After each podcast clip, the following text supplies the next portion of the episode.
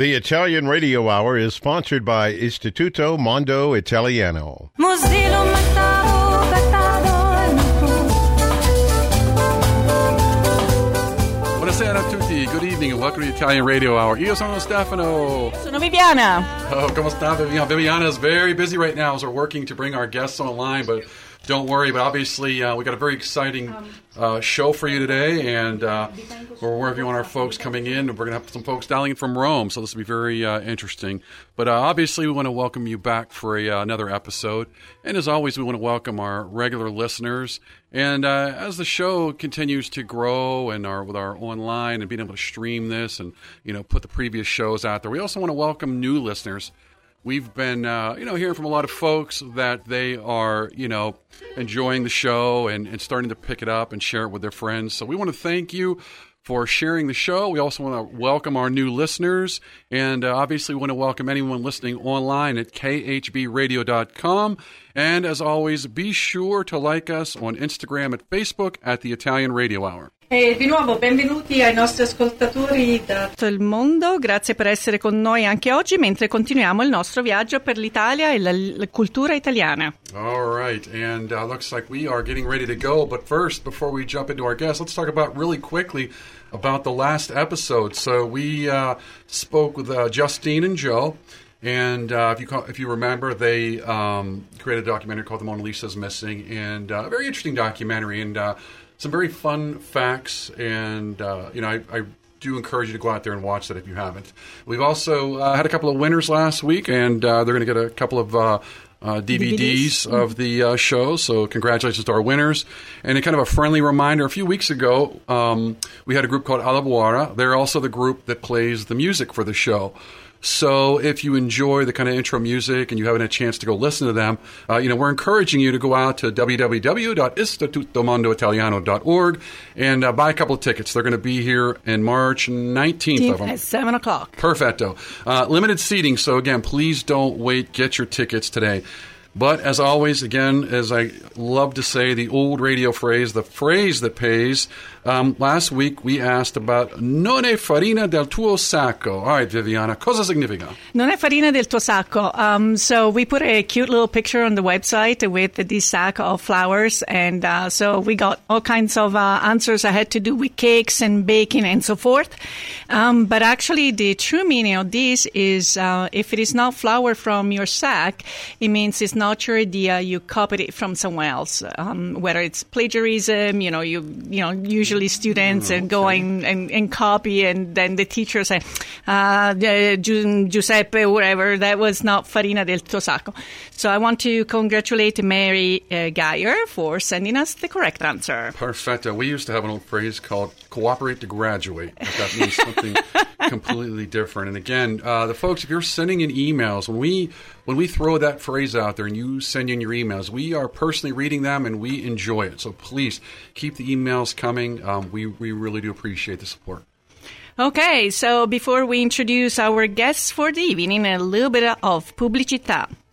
Parli italiano? Do you want to learn, improve, or master your Italian?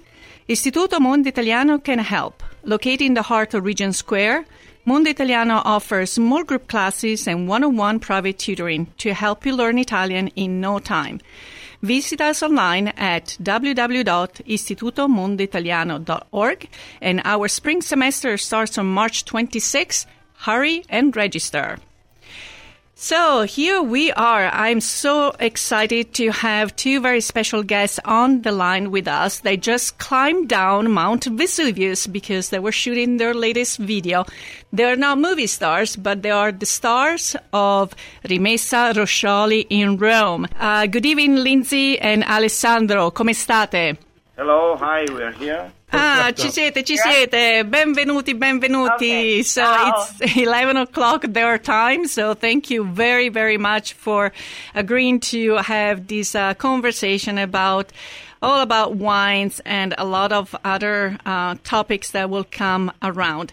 So a little bit of a uh, background. So uh, Lindsay Gabbard, she you will tell us a little bit about uh, yourself and Alessandro Pepe uh, are indeed the partners that manage Rimessa Roscioli. Actually, the concept I believe comes from Alessandro, a very unique place in the heart of Rome, where you can experience not only um, wonderful wines but more as we have this conversation about some other very genuine uh, products um, that they source also from um, other local uh, farmers and so forth. Wonderful uh, wine tasting dinners, and we'll talk also about the wine club.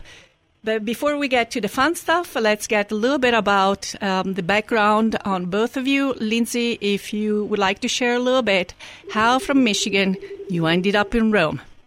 well, I'll do a short version of the story. Basically, I had moved uh, from Michigan over to California. I was living in Santa Barbara for about five years and started studying formally uh, with the Court of Masters Sommeliers. Uh, but started really realizing that I was losing all my passion for wine uh, when I started really studying these technical books. And I decided that I needed to put the books aside and go over to Spain, France, and Italy for about 10 weeks by myself and just go through the vineyard regions. And I got down to Rome. I uh, met a master sommelier who introduced me to Roscioli. So I did uh, lunch at Roscioli one day. I did the wine tasting dinner at Rimessa at uh, the following day. And uh, long story short, I'm I decided to leave it all behind and move back over to Italy. And I've been here about six and a half years now. And I'm now a partner in uh, Roscioli alongside with Alessandro, who was kind of the main founder of it, and also a partner in the Roscioli Wine Club, which we started about four and a half years ago Okay, wonderful. So, um, Alessandro, a little bit about yourself. You are also a globetrotter. Um, although you were born in Italy, you lived um, abroad, had establishments and so forth. Can you tell our audience a little bit about yourself? Uh, well, I lived most of my life in Italy, and I am, you know, I consider myself a deeply Italian with all the good and the bad side of it. But yeah, I lived also. I lived in the U.S. when I was nine years old in uh, actually New Jersey. Usually Americans laugh when I say that, or they they answer I'm sorry. But I had a beautiful time. I was in Princeton. My mother was teaching at the university there, anthropology. And uh, then I had an experience in Dublin where I opened, I think, possibly the first Italian wine bar there in 2001, the first official wine bar. But most of the time, I was born in Milan, but I lived in Rome for more than 26 years, I would say. Yes more or less. And uh, yeah, yeah, no, well, uh, I travel a lot. I, I don't really know where do I belong. If Milan or maybe my family, part of my family is from Puglia. So yeah, I consider myself um, North and South Italian. I have the passion of the South Italians and somehow the rationality of the Northern ones. I would say more the irrational side is winning in, in the second part of my life, but that's almost it. All right. That's uh, by the way, that was funny that you said the passion of the South. That explains a lot of things in my family. So that's, that's, that's, that's fantastic. Um, I appreciate that, Lindsay. I want to kind of go back to you though. I I watched an interview you did a while back before you went to Italy. Though you kind of did. I don't want to say hopped around Europe, but you were in Spain and France and. And is it was this part of your kind of your studying and your and your kind of researching wine basically, I there was just something that pushed me away from the books, and I mean, I had always fallen in love. I was going to actually, I mean, I was engaged once back in a good old time, and I was going to get married out in Napa Valley.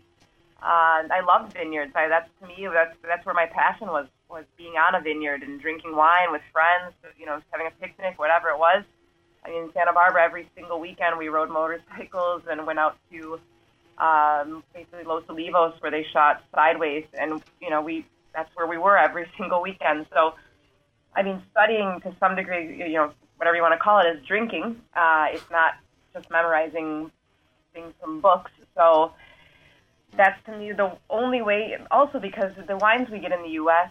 are never really fully representational of the wines from a specific country, and I knew that uh, from having tasted some good French wines when I was studying abroad in London And so I figured the only way to really get in touch with wines was to actually go to where they were being made and actually drink them in the actual country that they were being made in, so that I could taste something that was a little bit more authentic instead of these, you know, bigger industry kind of style wines that get imported to the U.S. often.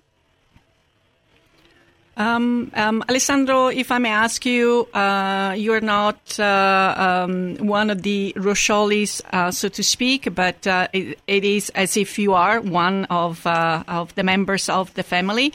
Uh, for those that are not from Rome, Roscioli is indeed a household name because of the Forno. Can you tell us a little bit about the family first, and then when um, you came up with these um, the concept for the rimessa? Roscioli, and for our audience, what does the word rimessa mean? So, what was a little bit about this family that, you know, if you are from Rome, as I am as well, it's a recognizable name, but not for our audience. And again, how you came up with the concept of the rimessa. Well, yeah, yeah, I do consider myself a bit uh, an, an adopted child of the family. I don't know if the Roscioli family consider me an adopted child, but no, I I mean with Alessandro Alessandro Roscioli, I mean he's the guy that you know trusted me a lot, and he, he I, I trusted in them too. I mean, I you know we it was kind of a mutual. I possibly was uh, tried to be the, the the I was the only proper English speaker, no, which is not true actually. Um, Luigi speaks perfect English too, uh, but I was the first one that was starting to treat the tourists. Uh, in the same way we were treating Italian. You know, there is a strange attitude in Rome where foreigners are like, you know, the barbarians, you know. so everyone that Still. is not local, and uh, you know, you don't, you know, they don't know anything about food, they don't know anything about wine, and and things have changed, especially the American tourists uh, that were coming to us. Sometimes they came and they knew about wine more than than we do sometimes, and even sometimes about food. You know, American sommeliers being possibly at the moment, some of the best sommeliers in the world are from U.S. And uh, so I was the one that got in touch with them, and you know, making tasting, and and, and I used to do tasting when I was in Dublin when I opened my couple of wine bars there. And so then I opened this private tasting room. Uh, at the beginning was like a place where we could play with wine, me and my colleagues, you know, a, a place where we could professionally get drunk, uh, taste wines, uh, and uh, and then it became famous, especially because my first um, customer and client was Anthony Bourdain, and uh, I think he loved it a lot, the concept, and actually he was the first one that told me you should go on with this idea of the tasting dinner. You know, it, it, the idea was about transforming the boring job of sommelier that spend hours explaining the wine to a bored audience, but to create uh, what was the ancient Roman concept of symposium, uh, that mm-hmm. wine is a weaver, is not a, a, subject that has to stay in the middle of the stage and everyone has to pray on uh, upon it, but it's something that connects people. And in order to connect people, you have to, you know, interact with people, explain the wine in a, in a, you know, in a pleasant and joyful way, and interesting and culturally speaking also make them travel with their palate, and also do the pairing with wine and food in a, in a fun and interesting way. And that's how, you know, our tasting dinner became famous, and it became so famous that now actually Rimessa Roscioli almost serve more customer than Salumeria, which is not, not almost, but we have this almost 1,500 members wine club people from all over the world, and you know, it's kind of a hub for people that are interested in, in and not even people that are not interested in wine. They get interested after all our wine tasting, which is our main goal. uh, you know, to let understand, let people think that wine is not just something for a snobbish, boring sommelier. Or you need you don't need to be an expert. You know, I used to say everyone can be a sommelier, copying the Ratatouille uh, everyone can be a chef because uh, it's all about trusting your palate and let it travel a bit. You know, try not to have too much prejudice of what you like and dislike, and try to be ready to taste different things. So, Lindsay, if I show up there, what what do I expect? If I'm just a regular tourist, a visitor, a guest, and I, I come make a reservation make a early reservation. first. anyway, uh, Junior, Junior, Sarò in Junior. Except for that. um, but what what do you what does somebody expect when they're coming into this environment? Well, I think it's almost kind of nice just to come in with no expectations because we're unlike anybody else. So you can't expect us to be like the tasting room you walked into when you went to Napa Valley. We're not going to be the, you know, I've been in Michigan. We have plenty of wineries that we, we can go visit. You're not going to expect to have that experience at all. So to me, it's nice when guests kind of come in assuming that maybe it's going to be like that and finding out that it's actually not like that at all, that we actually make wine a lot of fun. I mean, it's a two and a half hour experience sitting around a table with guests basically from all over the world. Uh, everyone's sharing different travel stories, getting to know each other. Different cultures are sharing different, um, you know, whatever, anything that they're interested in. Uh, and it just becomes a really nice sociable night where you almost forget that you were you signed up for a quote unquote a wine tasting. So uh, it's just a nice dinner experience uh, shared amongst guests. Um, a lot of other things that. I'm sorry. no, no, go ahead. No, and I want to add to that you you should expect the unexpected because uh, we. Rimessa Roscioli is a restaurant, is a tasting place. We organize concerts, we organize events, we organize. Sometimes winemakers will uh, come. come- some- uh, twice a week there is a winemaker that is passing through tables and letting tasting. We have this social table that has been a bit frustrated by COVID, but now we're coming back a bit. Where at the same table you have like maybe a billionaire that is drinking a thousand dollars bottle and a, a, a broken student that is drinking a chip, Lambrusco. chip Lambrusco, and at the end of the night they are the best friends and they're sharing the bottles. And and there is a winemaker in between, and then we we do events outside. We came to New York. We served more than 600 people, organized more than three three concerts with 11 musicians, and we do art expositions sometimes also. So the idea is to use wine as a connector. I mean, uh, we've been partnered with Niche Niche New York, and Ariel is kind of an our alter ego. This is a beautiful place in New York with has a kind of a similar concept. And if you think about it, most of the time people they go to restaurants because they're driven by their belly, but they're driven also by emotion. The idea is to socialize. But most of the time, this doesn't really happen. You know, you laugh, you have sometimes, but at the end, the the goal of a restaurant is to connect people. So nothing like us, I think, if we do this, we accomplish this thing. I mean, I create the Rimessa Roscioli based on what I need. I uh, what I like to, like my ideal place, because I'm interested in culture, I'm interested in wine, I'm interested in knowing people. And when he says expect the unexpected, uh, I mean, he's definitely not kidding because I came there on August 29th, 2015, uh, with the except with the expectation that I was just coming for a wine tasting, and Rimessa Roscioli completely changed my entire life. I now, uh, like I said, I mean, I hope none of your listeners think that they're going to come to the tasting and become a partner in the business, but my job is taken. Uh, but it it really changed my life. You know that you did kind of mention something kind of comically, to be honest. Make a reservation. So if someone, if I'm going to show up or going to come here, do you guys kind of customize this for the person, or is it like they're going to come and they're literally going to make a reservation, say I'm interested in this, and you're going to make recommendations? We have so many different options that people can do with us. We have a few fixed kind of uh, format menus, which you can sign up for online, of course. Uh, one is eight wines with eight different plates of cheeses, meats, uh, different gastronomy, a plate of cacio e pepe and tiramisu, which is probably our most popular dinner. Beyond that, for more collectors and connoisseurs, we have three different levels of a menu called Taste the Legends, which uh, we offer at 170 euros per person, 250 euros per person, or 500 euros per person. And those will have up to 15, 16 wines tasted with equally 15, 16 plates. Uh, it's a really, really, really nice menu um, for those that are a little bit more uh, evolved in their wine uh, journey. But I remember. Do you remember? Like, sorry, can I?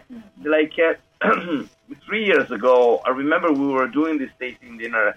Something changed at a certain point because I used to do it. At a certain point, I was like repeating always the same thing.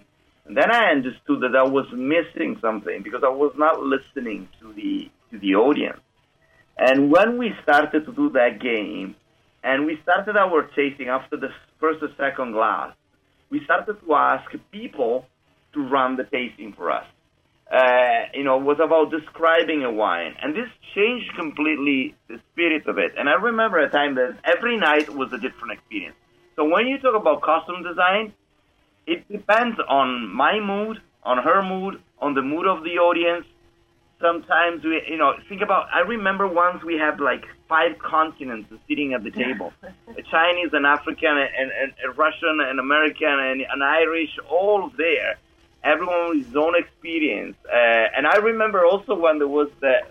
I don't want to talk about politics, but there was like Hillary and Trump discussion. Oh my gosh. And every night there was this strangest thing where there were people that you know could potentially hate each other, but at the same time became friends at the end of the night.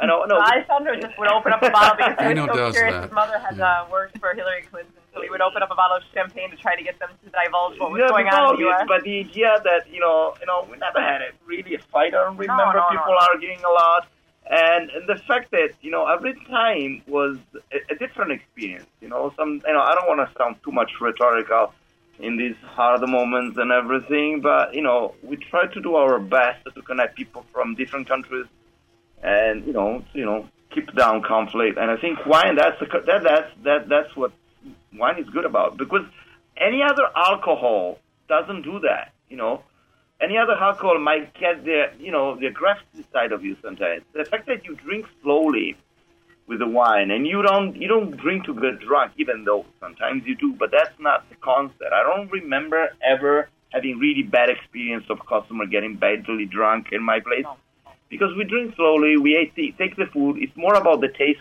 than the effect of the drug, and this creates something special. Um, hello.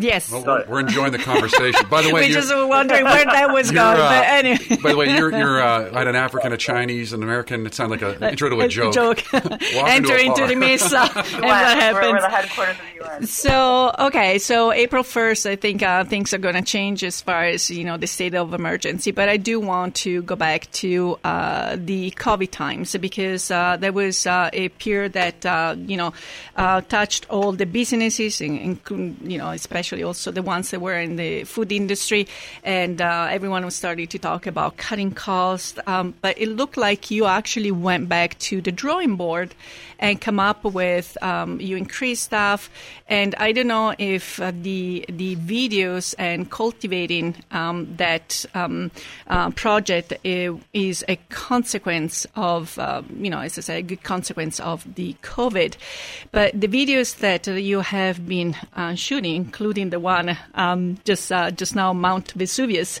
or the Barolo Girls, for instance. Um, I'm actually very excited every time there is a new one because finally wine has a soul. Um, you showcase the producers, their connection to Mother Earth, and also some uh, sustainable farmers as well. So some of the videos are not just about wine, it could be about cheese and everything. So I was wondering if you could share with us what is the common theme for the selection of the wineries or the guests you're going to uh, feature on your videos. Uh, I love you, not just because you're the only one that is watching our videos. But No, I'm not. There are a lot. Don't worry, there's two. She makes me You're, watch them. you're the fine. only one that understood what's behind it. And I spent the last 12 years shooting videos at the beginning. I used to be a documentarist when I was 25 and so on. So I came back to my old job, and at the beginning was just like a really rough iPhone 4, you know, you know, with no audio, and slowly, slowly, slowly, finally, Repubblica, which is, you know, the Italian uh, New York Times. New York Times, more or less, they, you know, they saw us, and we had a beautiful article from Intravino, and, and technically we are now possibly the second biggest video library on wine in the world. I have to say second because recently Jason Weiser, the director of SOMM, contacted us, and he was. We spent an incredible week together. It was like finding our brother on the other side of the ocean, and we're probably going to start a new cooperation together with SOMM TV. Uh, the idea is to connect in these two communities that are actually the same community, and I think we can, you know, give a bit of a wildness uh, to the the SOMM TV content uh, and they can give us some technical suggestions because you know Americans are much more technically professional than us in doing things. they came. It was beautiful because we've been shooting on the top of the volcano Vesuvio. Like it was on Friday, we had the permission. Actually, the second people ever that shot on on the other side of the gate of of, of the Vulcano, and uh, uh, and they were there with like with seven cameras with all $40,000 cameras. and we were there with our three little iPhones. And I like the idea that we could recreate it possibly in a cheaper, more simple way without being presumption in any way. But the same situation that possibly Rossellini, the effect that Roma Città Aperta or De Sica had with neorealism, you know, comparing to the big major in Hollywood, you know, you know, they were going there shooting these videos with this movie with no money.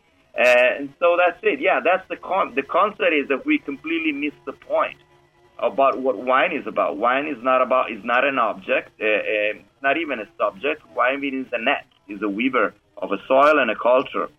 And the, the, what we tried to say with Barolo Girls, uh, I should maybe Lindsay should explain it. Otherwise, that sounds like a mansplaining. And you know, what, did we want to? I don't know. No, I mean, something? and really quickly too, because you were trying to link it with COVID and what we Ah, like, that's right. absolutely. If we didn't have COVID, we would have never been able to accomplish what we've accomplished. Um, I mean, as, as sad as it was that the restaurant was closed for more than half the year in 2020, or even probably more than three quarters of the year, more or less.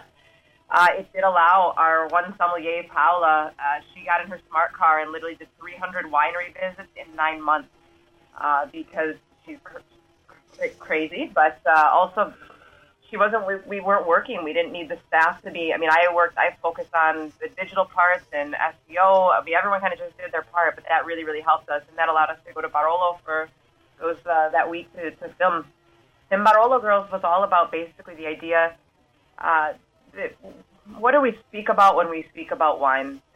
Because when I realized when I was studying for the sommelier exams, um, my mom would get so frustrated listening to me. Lindsay, can you just drink a bottle of wine? My gosh, you know, and stop talking about it. and you realize that you start to annoy all your friends when you have all this technical information. And so the idea is, you know, how to just get back to a, a human level of speaking with winemakers and talking about what matters to whether it's my mom, whether it's Michaela who's in the video, her mom, uh, who again know they don't know anything about wine. But how can we link, you know, a story of a human and of a winemaker, of an artisan winemaker? 'cause That's usually who we're almost always working with. It's a very small family. How can we tell that story in a way that's going to be moving for our clients or for my mother or for uh, somebody who's not necessarily studying for wine? Indeed. So wine is a living product, and I think the videos really capture that. If you can just uh, hold uh, your thoughts, uh, um, we have more questions for you, but we have a little pubblicità again.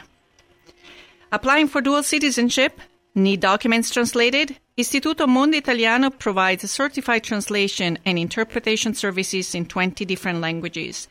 Be sure to visit us at www.istitutomondoitaliano.org. Don't delay in getting that plumbing repair done. Call Palucci Plumbing today for all of your plumbing needs. From trenchless sewer repair and water line repairs and replacement, hot water tanks, sewer camera inspections to Pittsburgh potty repairs. No job is too small for Palucci Plumbing. Owners Amy and Nick Palucci have been in business for over 20 years. So give them a call for your next plumbing repair replacement. That's Palucci Plumbing, 412 782 5050. That's 412 782 5050. Welcome back to our listeners. Uh, we have Lindsay Gabbard and Alessandro Pepe from uh, Rimessa uh, Roscioli, uh, in, uh, uh, in Rome. Another question for you, Lindsay, still related to the, the, the videos, the stories of the Barolo girls. Um, tell, tell me a little bit, women in wine, where are they? Um, it could be whether it's in, in the production of the wine, uh, it's a sommelier. Tell me a little, if you can ca- comment on women in, in, in wine, in the wine industry. Uh, sadly, women are probably still quite underrepresented in, in the wine world, but I have to say that we're fortunate at Rimessa Roscioli that almost all of our sommeliers are actually women. Myself, we had Paula, Michela, um, Marluz helps us out, Madalena, uh, who's going to be, yeah, Virginia, Caterina. Caterina, Ilaria. uh, Ilaria is going to become a bar woman uh, that we'll have working with us. So uh, we do have some men also. There's Alessandro, there's uh, Gaetano Mattia, but we are definitely dominant with women. And I don't know if it's, I mean, I hate to say that we're better, but I kind of personally think that we sometimes are better. In fact, I beat Alessandro in a blind tasting, and he is like a master sommelier. Uh, and I felt like I was the American coming over with no, you know, knowledge of not no knowledge of Italian wines, but certainly under him. And in a blind taste, I got nine out of ten, and you got eight out of ten, right? I think, or so. I threw him some curveballs, but still. Uh, okay, so And I do- go Oh, go ahead. ahead, sorry. sorry. hmm No, I was just going to say that we do try. Um, it's not even that we, we seek out women to partner with for the wine club, but a lot of times we end up in front of women. And to be honest, sometimes the lines are, I don't know, maybe just a little bit, I don't know how you would say it, more. Um, But I mean, if I can, I, I, I, it's urgent. I'm going to do a bit of a mansplaining, but you know, the concept of Barolo girls that came from them and from me. We were traveling, uh, doing shooting this documentary about Barolo. At The beginning was about expats finding the roots, um, but the guy that was supposed to drive us, you know, be the leader of this documentary with Lindsay, five minutes before we were arriving to Barolo, told us that he was not supposed to come because he had a problem, a family problem. And so I actually was driving, and I was driving with four so, women sommelier, and so we, you know, all thought at the same time, why don't we do uh, Barolo? I don't know if you know the story of Barolo Boys. Barolo Boys are these dudes, you know, fancy dudes that that decided uh, to, you know, the make young ba- generation. young generation of producers that in the 90s created this uh, movement of uh, modern style Barolo.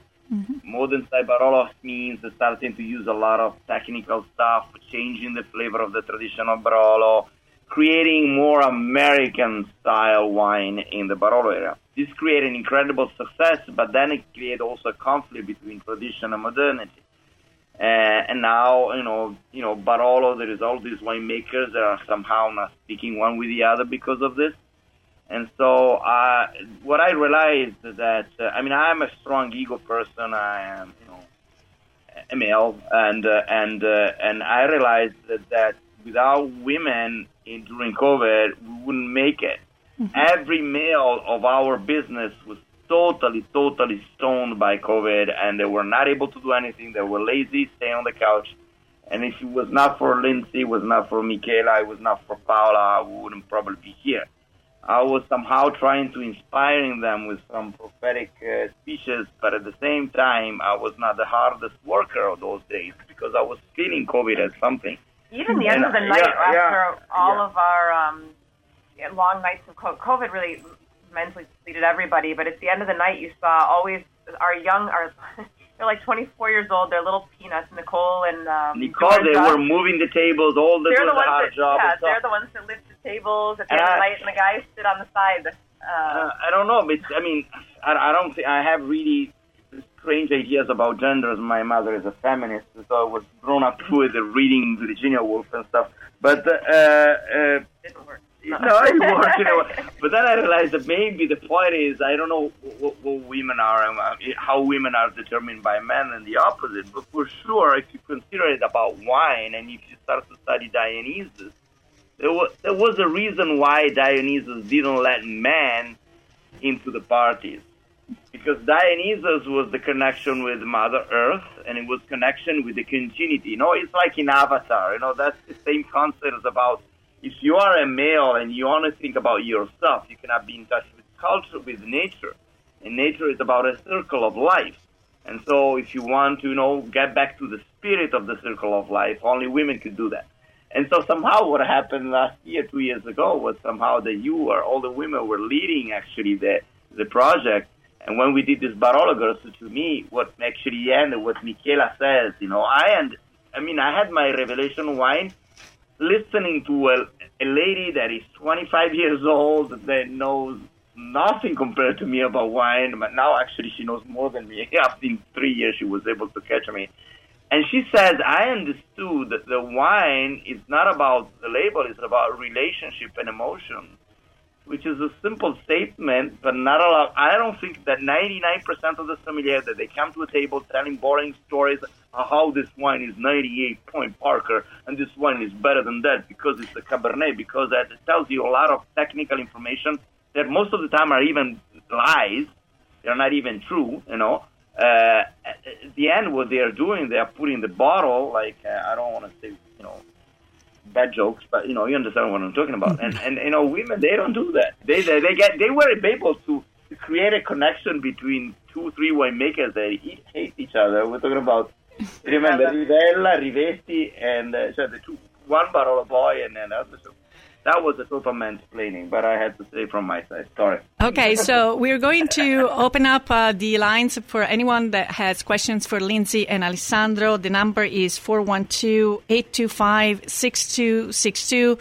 One more time, 412 825 6262. While we're waiting for the uh, phone to ring, um, I actually would like to now dive in into uh, the wine club. I love your picture with the Schioppettino, uh, Lindsay and Ste- uh, Stefano.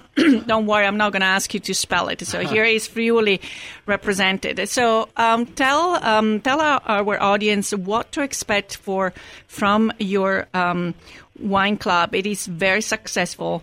Um, maybe there are tiers. Maybe there is um, frequency of shipments. Um, tell us a little bit about it. Yeah, so basically, the wine club is uh, it, it was meant to be a recreation of what our guests experienced at Rimessa Roscioli, so kind of back at home. Uh, so we tried to really give as much as possible in terms of bringing them directly to Italy uh, alongside us. Uh, the quick technical details: it's two shipments per year in the fall and in the spring. Uh, we do 12 bottles per shipment, so it's 24 bottles per year. There are different levels. There's a level one, two, and then there are some for the collectors and even a legends level. Uh, so ranging from 179 euros per six bottles up to 1,000 euros per six bottles. Um, two payments are made per shipment, so uh, that's we do ship. You pay for six at a time, but we we ship 12 at a time.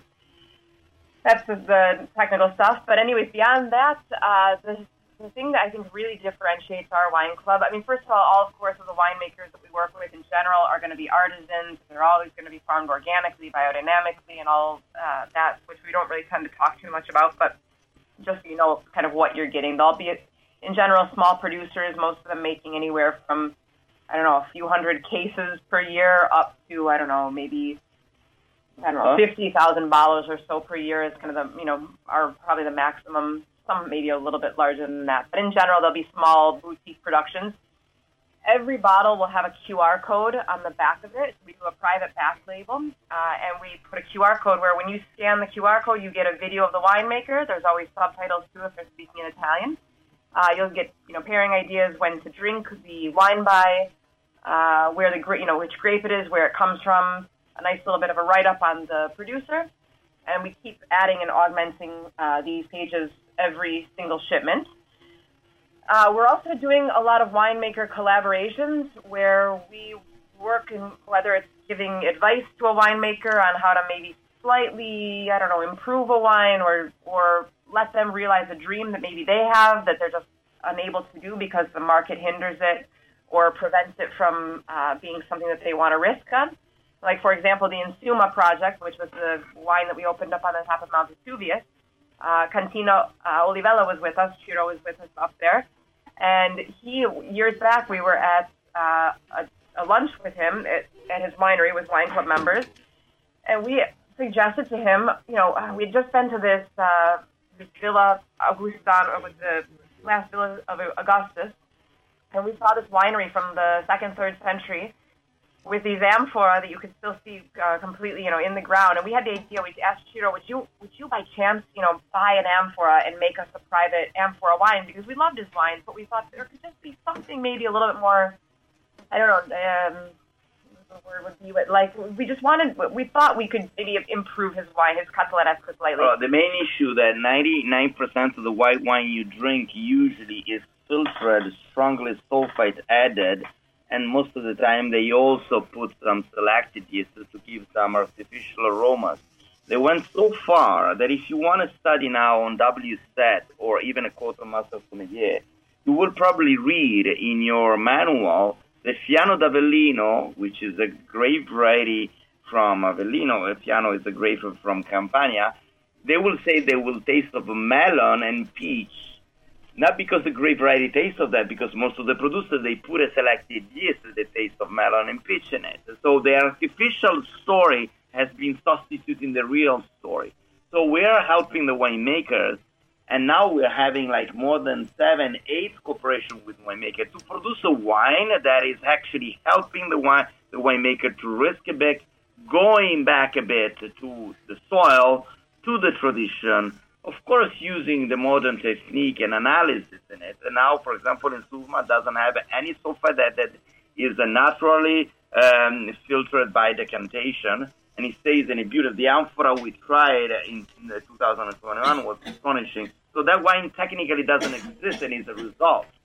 The last time we did with Mark Shalaby, which is a wine club member that loves us, and we love him, we went to a winery and we tasted more than 35 different barrels, and we selected four of these bottles, and now we have these 2,000 bottles that are produced just for us on our private label. So the idea that if you're part of a winemaker of a wine club, you actually you are witnessing how wine is born and how you can change it based on our request and even customers' request. You have a free visit uh, on the winery when you come here, free wine tasting if you come to do tasting all over the world, and of course, and, and, and it's about getting in touch with the entire process of the wine production and the experience of it. I don't think it exists something like that. I want to brag because I'm confident that we have the best wine club in the world. And every year we add something. Now we're going to have a newspaper. That's Lindsay's idea. Uh, we're going to probably add a wine school online, which would be partner with SOMM TV. Well, well I, I, we shouldn't say that yet, but yeah, you're right. All right, Alessandro, Lindsay, No, no. we, we actually have a caller on the line. And uh, hello, caller, you uh, are you there? Hi, yes. Please, what's your question? this is, uh, can you hear me? Yep, please go ahead. Hi, this is Kathy from Murrysville. I'm calling to to say that I am a member of the Rimessa Kathy Roscioli Wine Club, and it is fantastic. And I've been to Rome and done the um, the wine tasting dinner, and uh, had a wonderful time. Um, and I just wanted to uh, say hi to Lindsay. and uh, Oh, Kathy, uh, how are you? Good, and actually, I'm, I'll be we'll be back um, in May, the end of May, uh, and we're going to be doing wine wine tasting dinner again because we had a great time, and, and also their customer service is fantastic. We had a little glitch with shipment shipment from uh, because of COVID supply chain stuff uh, problems, and um, everything got resolved. And I just want to just give kudos to, to to Lindsay and Alessandro. You are fantastic. Thank you very much. Grazie mille. Thank you, Kathy. Grazie, grazie, ah, boy. totally random. For the record, we did not set that up. So thank you, Kathy. I actually appreciate I that. So- am, I'm crying right now. Okay, so uh, let's assume, you know, let's uh, let's um, uh, pretend Kathleen is coming and uh, she's eyeing a very expensive bottle of wine and she wants just one glass. Can you make that possible? Do you have any tools or device that will allow that to be possible? In our Like, restaurant, like you the mean? Coravin? Yeah. we have 75 bottles by the glass, um, from uh, five to 100 euro, 150 euro per glass. But technically, if I see a big desire in the eyes of a client, I open everything they They're all want. going to come with so I don't guys. I don't put any limits. So, and I'm kind of you know it's yes. I, I think we have possibly the biggest uh, wine list by the glass in Italy at the moment. Could we you talk ab- Yeah, could you talk about the Coravin because not everyone might know of um, this uh, Allora, uh, nice is uh, a device. tricky system, but kind of helpful. Fortunately, we, we, we try not to use it too much uh, because after a couple of weeks, it changes a bit the flavor of the wine. Not drastically, but a bit. But it's a needle that you put in in the bottle, and you can pour a wine glass that without technically opening the bottle. Um, they say that the wine can stay there without problem for a year or two. I have seen that after three, four weeks, it starts to change a bit. But most of the time, especially during the high season, which means uh, a- a- any time actually now is the high season. Usually February was the low season and we were fully booked every night. But let's say that from March to October, all our Coravin will last not more than a week because we finished the bottle. We we're having a lot of this Taste the Legend menu, which is the more expensive one. Possibly this is a reason of economy. Possibly, you know, there are more richer people. Um, you know, and it's kind of a strange thing. You know, we're selling more the high standard than, than the lower one. Our collectors have been growing a lot, especially on the collector side, the Okay. legend side. Okay. So we deal a lot with this expensive bottle, but I try not. I usually when I do something, when I see a student, he want to taste a sip of Sassicaia, which is an expensive expensive. bottle. I usually give it for free. It's not a big problem. I know. I mean, uh, uh, You, uh, you, you indeed go for the experience, the ultimate uh, experience to share that. So, talking about historical figures, obviously Dante. And this is not a Dante question, don't worry. in the twenty fourth uh, uh, canto of the Purgatory, he, he clearly talks about wine and vernaccia, and he sends Pope Martino IV to the Purgatory to, um, you know, to Yeah. pay for his gluttony, especially the anguille di Bolsena affogate nella vernaccia. So my question is, and you can be as, you know, you can totally make up the answer. We're getting closer to the Ides of March. What wine Yeah. would you think Julius Caesar would have liked and why?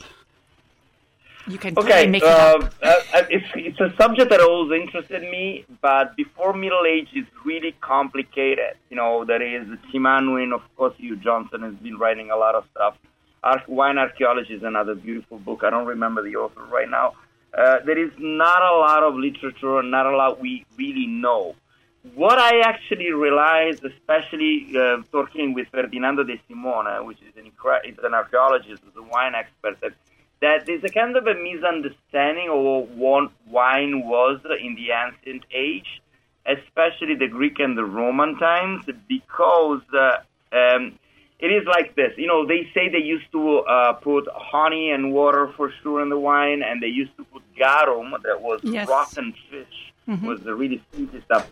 But but that was probably the majority of the masses that was drinking that wine. It was like think about that in 2000 years they're digging and they discover a bottle of yellowtail and they say oh that's what they were drinking at that time. Yeah maybe the majority of them because they're not going to find any bottle of Romanée-Conti and Sassicaia, of course because there were few of them. So according to a sign that you can find in pompeii there was a falernum that was considered with the wine of the emperors. There was a falernum that was aged for 107 years in jars, in mm. amphora. Can you imagine that? Keeping a wine in an amphora for 107 years. It means that the, the producer would never see that wine, you know, because they had to wait three generations. Uh, some people, some people from north of Italy, they were making jokes. It was about okay, that was the time from Naples. They like to cheat, but uh, you know, for sure there there was this Falernum that was a noble wine. So Falernum was like the Aliani uh, nobody Uh, knows. no nobody knows knows. Um, uh, Mastroberardino actually is producing a wine that is actually not really good, even though the other ones are really good. It's called uh, Villa dei Misteri because they tried to reproduce the ancient wine based on notes, but it's difficult. But you know, for sure, I guess that there were high quality wine that costed more than others. And that's what I guess that they were. Middle Age is a completely different story, and Renaissance is another different story. So talking about yeah, talking Yeah. about uh, uh, Florence, uh, have you taken? Um, obviously, when you go there, you probably go on to the countrysides. But have you spotted any of those uh, buchette del vino?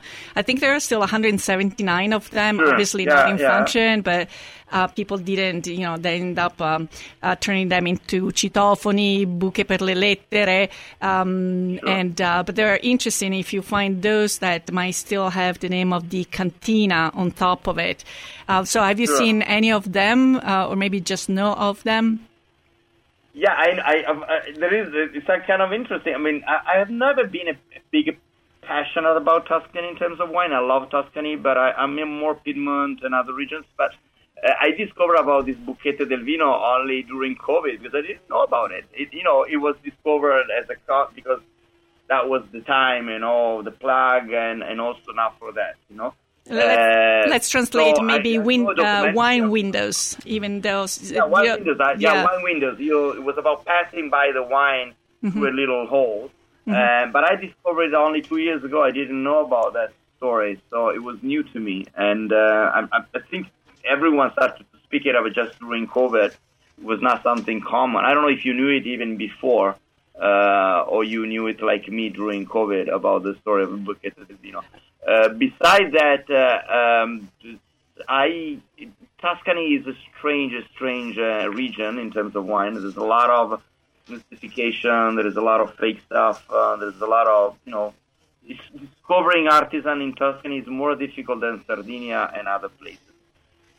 Uh, our job. We don't, you know, we're always struggling when we have to choose wine from Tuscany for the wine club, you know, because there's a lot of, maybe because it's always been a strongly touristic region, and maybe because Chianti was possibly the first famous wine that arrived in, in U.S. and other places. So the concept of big production is mainly due to a kind of a late feudalism, and renaissance. There are these three, four big families that somehow own the market. Uh, finding a good wine bar in, in, in Florence, it's not easy. Pitti Gola. Pitigola, Bre- Cibreo. But most of the time, you know, you find Antinori, Frescobaldi, Frescobaldi, Antinori, Banfi. They're always the same four or 5 because Tuscany, you know, is still affected by this big concept of uh, uh, of the big noble family that are owning. But in Piedmont, it's not like this because it's mainly owned by small producers, especially after, you know.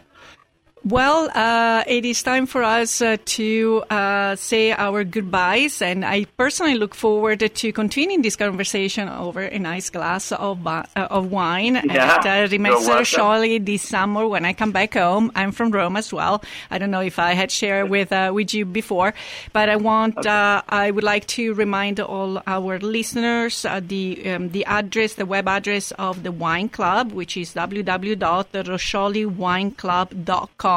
And again, um, also um, uh, subscribe to their YouTube channel. These videos are so interesting, whether you are into wines or not, because we talked about vino is indeed a living uh, product, and the labor and everything that goes into um, the final product that we get to enjoy is is pretty much amazing. So, grazie ragazzi, andate a dormire. It's midnight. You know, Thank you very much. is Can I say that? Hello also Cassie that called us that warmed my heart. and thank you very much, Viviana. Your, your words about my videos really, really, really moved me. Thank you. Thanks for Ci, having ved- us. ci vediamo a Roma. Ciao, ciao. ciao. Ciao, ciao. Okay, folks. Well, uh, our hour is almost up. Il Big Ben ha detto stop. Okay, well, as usual, it's time for us to say arrivederci and alla prossima. And again, we want to thank you for listening. So again, as a reminder, if you want to come on the show, if you have a success story, you know, you want to talk about your family, your journey from Italy to the United States, again, Italian culture, that's what this show is about. Maybe, uh, on the other hand, you might be interested in sponsoring an episode. Again, if you th- kind of believe what we're, what we're doing here and you say, I want to keep this thing going, please send us an email at the Italian Radio Hour at gmail.com. We'd love to hear from you. Again, we would love your support. Viviana, before we leave, who is going to be our guest next week? Well, next week uh, we will have Roberto from the Italian consulate. So if you have any questions about how to obtain dual citizenship, please send us your questions beforehand at the Italian Radio Hour at gmail.com. And, uh, and then Nikki Taylor, because once you get your citizenship or even without citizenship, you might be considering uh, buying property in Italy. And that's what she does. So again, as a reminder for any of you or any of your friends that would like to catch our episodes online, uh, they can go and visit istitutomonditaliano.org and click on the Italian Radio Hour. If you are a YouTuber, we now have a YouTube channel. And uh, vorrei ringraziare i nostri ospiti, Lindsay Gabbard and Alessandro Pepe from Rimessa Roscioli. Our sponsor, Istituto Mondo Italiano, Paolucci Plumbing, and Alla Boara for the music. And finally, before we leave, here is our next trivia for the week. What does it mean if someone tells you, oh, um, or, sorry, let's rewind. What does it mean non avere peli sulla lingua? Again, what does it mean non avere peli sulla lingua? be the first one to answer correctly by sending your answer to the Italian, um, an email to the Italian Radio Hour at gmail.com. And Again, thank you for your answers from last week's trivia. As always, we enjoy reading your emails. If you are not in the Pittsburgh area or you might be traveling, remember you can catch us streaming live at khbradio.com every Thursday at 5 p.m. And be sure to like us on Instagram and Facebook at the Italian Radio Hour. Until next time, alla prossima. ciao, ciao. Ci